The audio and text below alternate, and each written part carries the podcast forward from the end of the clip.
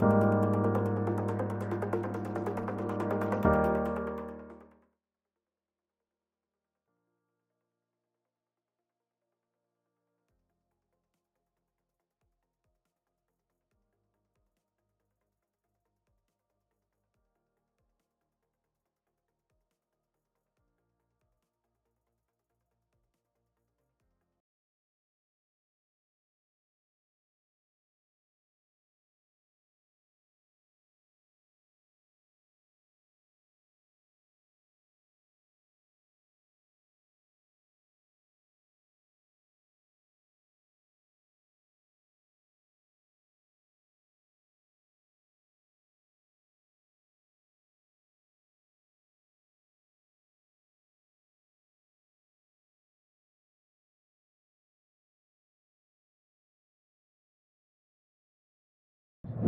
Hilda, obviously, it's lovely to have you um, on the podcast. Um, excited. We've been wanting to talk to you for a while, actually. This is really um, great. I thought we could maybe start off uh, with a fun one um, because recently we've noticed some of the bigger managers and some of the bigger financial services firms starting to play around with TikTok. I think BlackRock's been experimenting, BNY Mellon.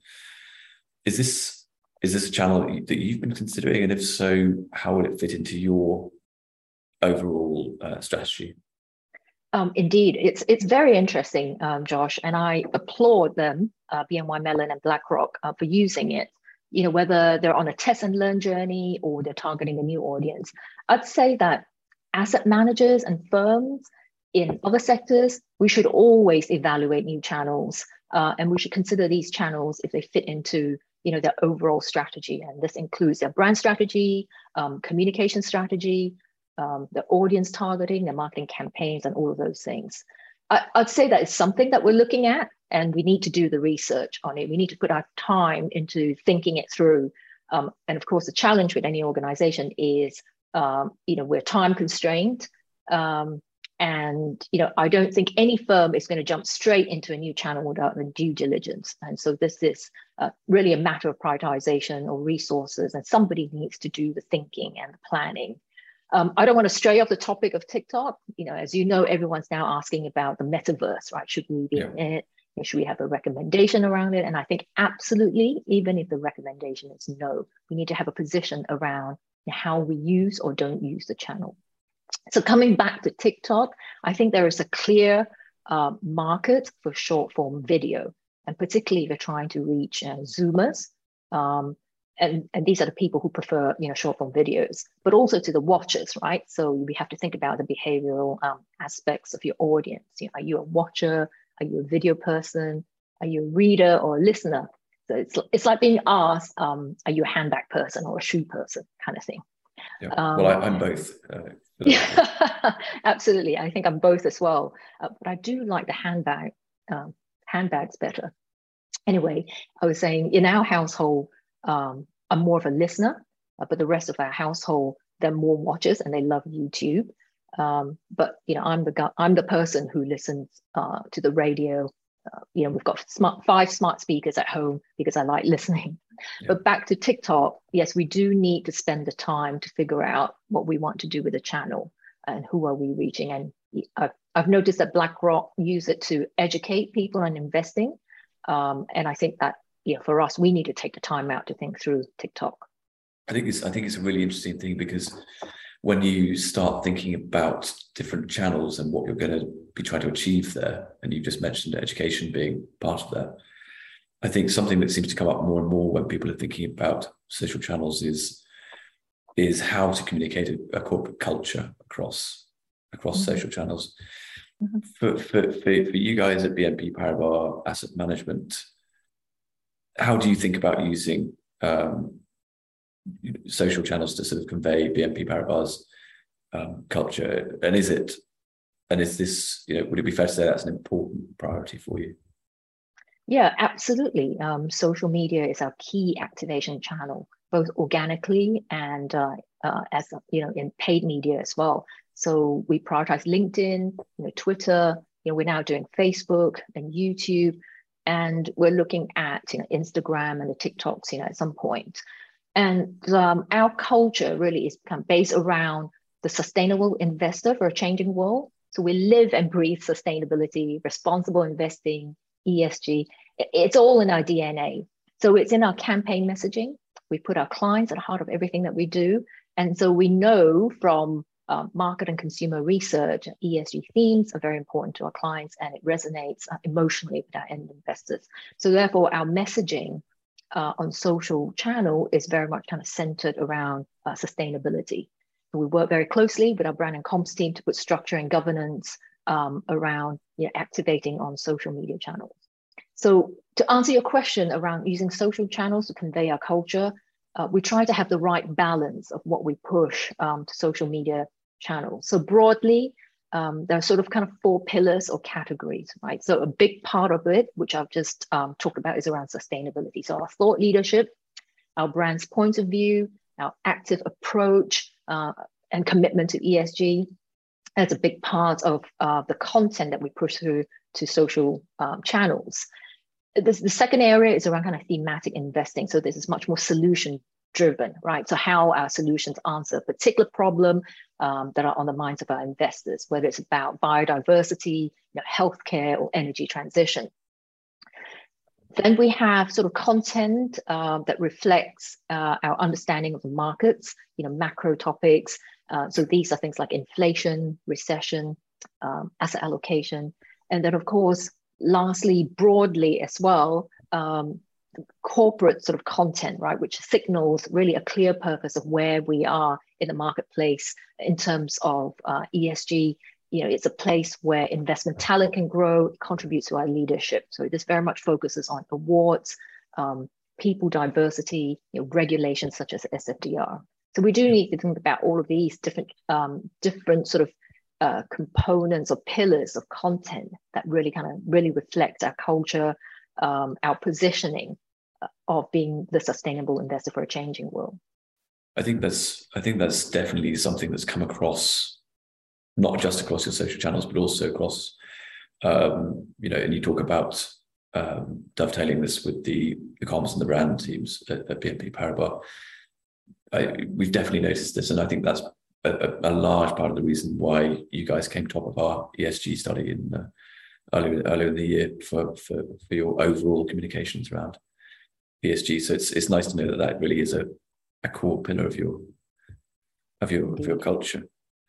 Um, now, at the beginning there, when you were sort of talking about your your approach to to to thinking about the channels where you might be able to get BNP Paribas culture out there, you mentioned a lot of different channels.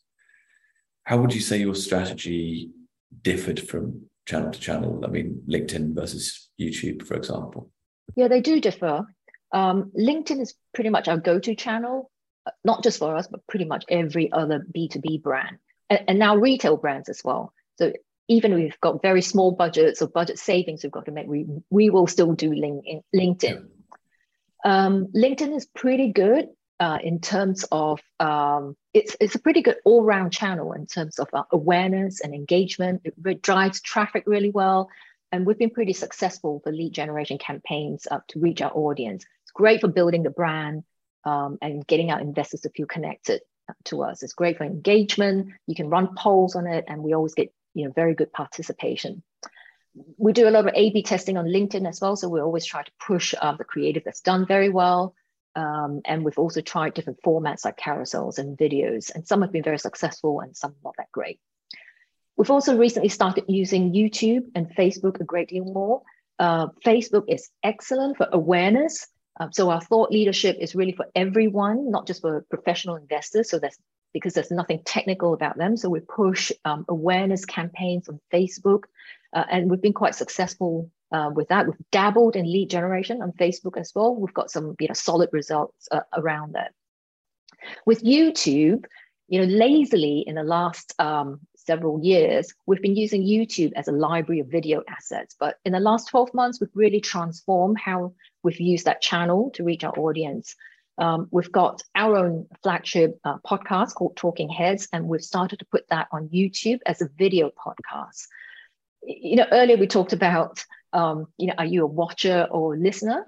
right? So on YouTube, we've got both. We've got the podcast watchers. So YouTube um, has really kind of transformed podcasting, and you probably know about this. And if you read mm. all the surveys across all the different podcast platforms, um, Apple, Spotify, uh, YouTube, now YouTube tops um, the podcast platform um, with more than a quarter of you know listeners actually going to gravitating to YouTube as their preferred platform. And so that's what we've been doing. Uh, we've been looking at YouTube, how to reach uh, a new audience. Uh, so that when you think about it, there's you know 2.6 billion people um, using YouTube actively um, on a daily basis. So it's a big channel for us, and we've only just scratched the surface of it. So we've been using YouTube for um, advertising, you know, for promoting our podcast, our thought leadership, and we've seen very good, um, promising results. A real good uplift on our numbers, and so we're going to continue to experiment uh, in this area.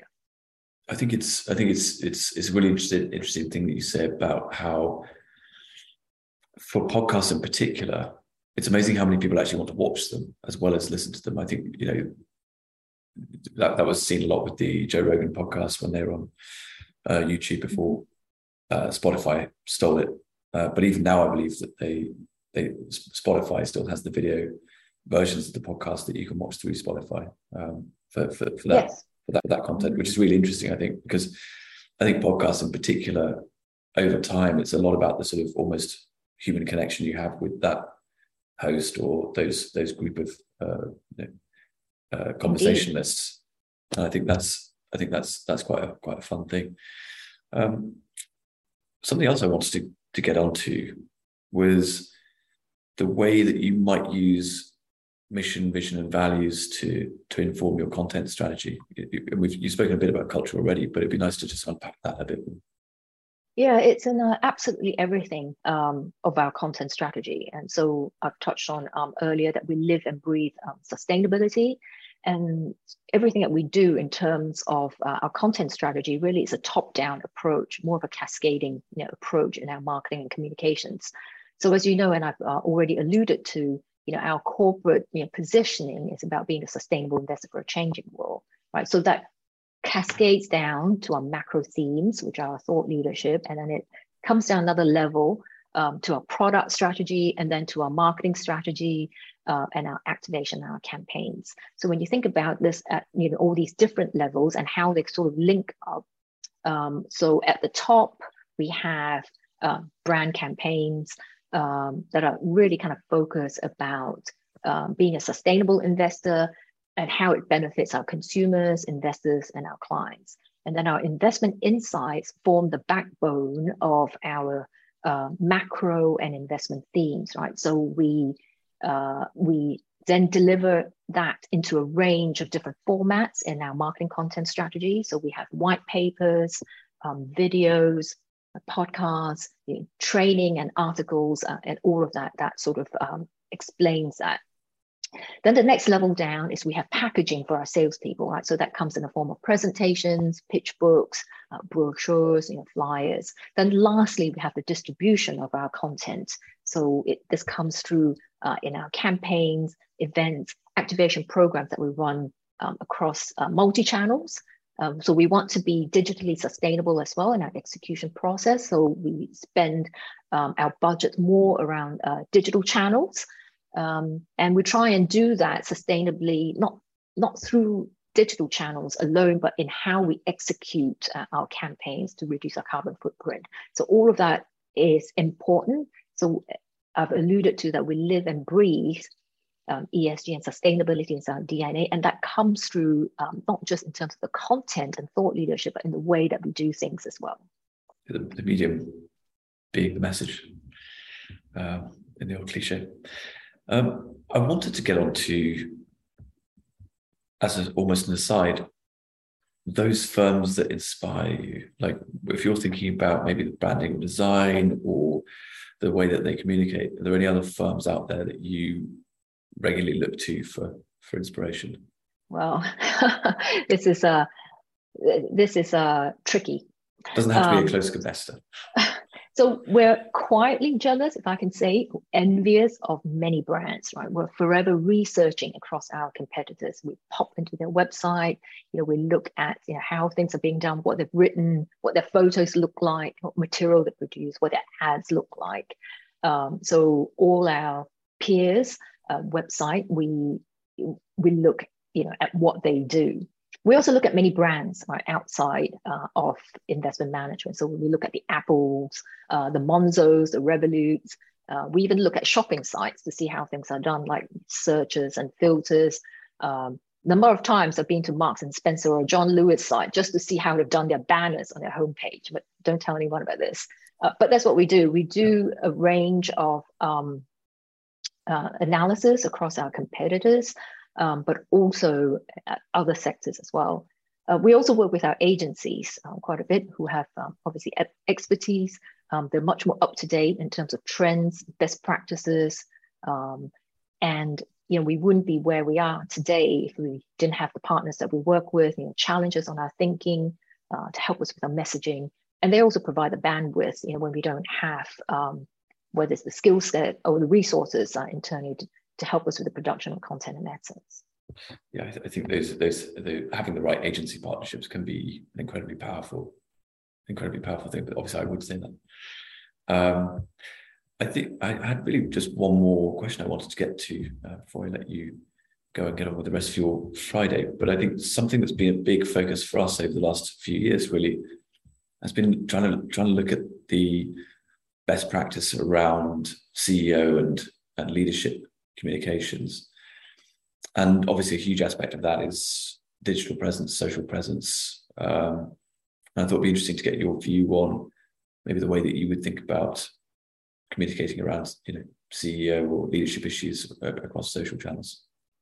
Yeah, we do do that. Um, it's one of the four broad categories or pillars I mentioned earlier, which is really the corporate pillar. So we have an ambassador program where our, our comms team uh, manage that and they ensure there are senior executives and spokespeople are featured on LinkedIn, you know, at a frequency that has been sort of you know, predefined.